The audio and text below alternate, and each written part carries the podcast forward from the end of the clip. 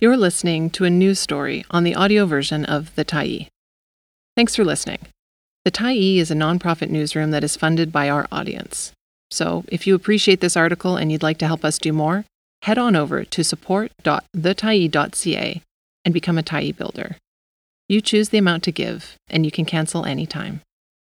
BC promises a better deal for injured workers. By Zak Vescera, November 3, 2022.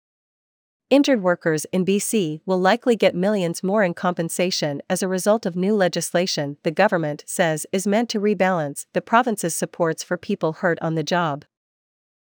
Labour Minister Harry Bains said proposed amendments will bring overdue changes to the province's worker compensation system, including a provision to index injury and pension benefits to inflation, up to 4%. The change is part of a suite of legislative reforms to the Workers' Compensation Act that Bains introduced this week that he says should be passed in the last days of the fall legislature session.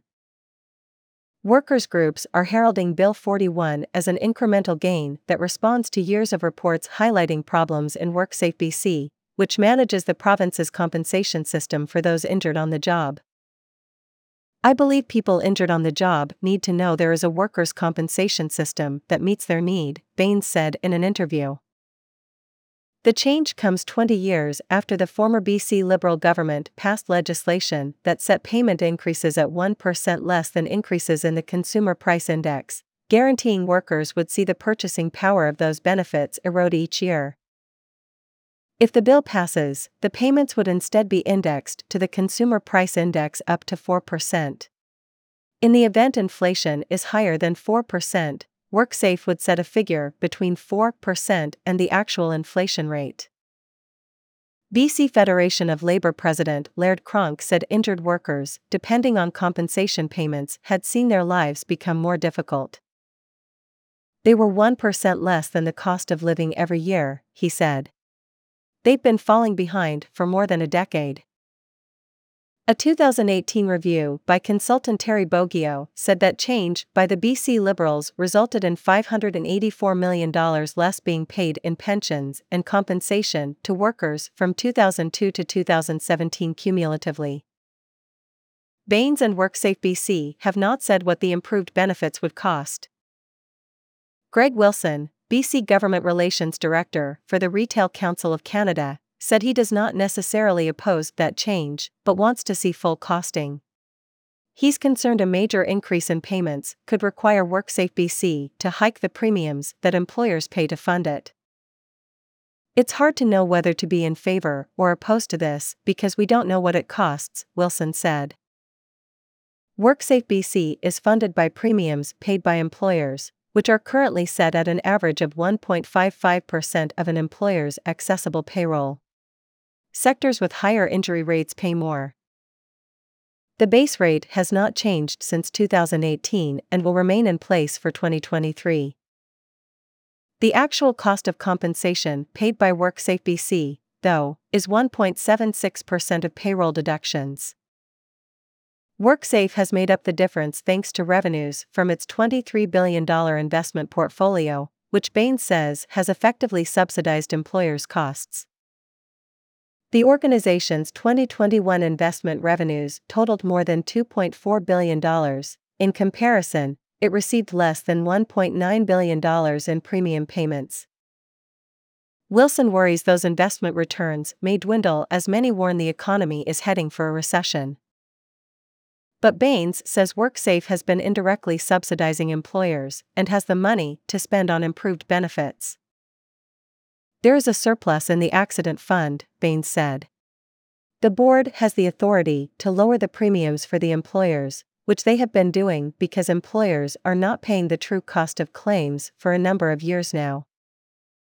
Bill 41 also contains other changes recommended to government in a series of reports it has commissioned on the workers' compensation system since 2018. The law, if passed, creates a legal obligation for employers with more than 20 staff to return injured workers to the same job they had before, or the closest thing to it, with few exceptions. It would establish a commission within WorkSafe BC to investigate allegations of unfairness in the compensation system and it would give workers and employers the right to request doctors and other independent medical experts to offer an opinion during compensation appeals. The law would guarantee that WorkSafe BC pays interest on payments to workers that they have been owed for 180 days or more. And it would enshrine penalties for employers who try to suppress workers from submitting injury claims, including by firing them. Many workers, particularly precarious workers, if they file a compensation claim, they find themselves fired, Janet Patterson said. Patterson is a retired labor lawyer and the author of an exhaustive 517 page review on the province's compensation system, which she submitted to government on October 30. 2019, exactly three years and one day before Bains introduced the legislation. She and others welcome many of the changes, but wonder why it took so long. Don't confuse that with us not welcoming the change. We do. But it did take longer than it should have, Cronk said. The Patterson Report, the first full review of the Act since 2003, found the board had shifted to an insurance model where workers with complex needs and injuries were repeatedly falling through the cracks. The BC Federation of Labour, which represents more than 50 unions and more than half a million workers, has long lobbied for an overhaul of the province's compensation system after changes introduced by the BC Liberals in the early 2000s. Cronk said Bill 41 takes positive steps, but he wants to see more action from government to expand compensation. He says the extra cash in WorkSafe's accident fund is the sign that more can and should be paid out.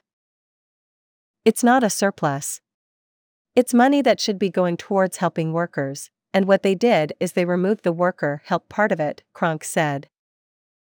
Bains defended the delay in introducing the changes, saying government wanted to avoid putting extra pressure on employers during the economic disruption wrought by the COVID 19 pandemic. What we are looking at right now is what is the right balance?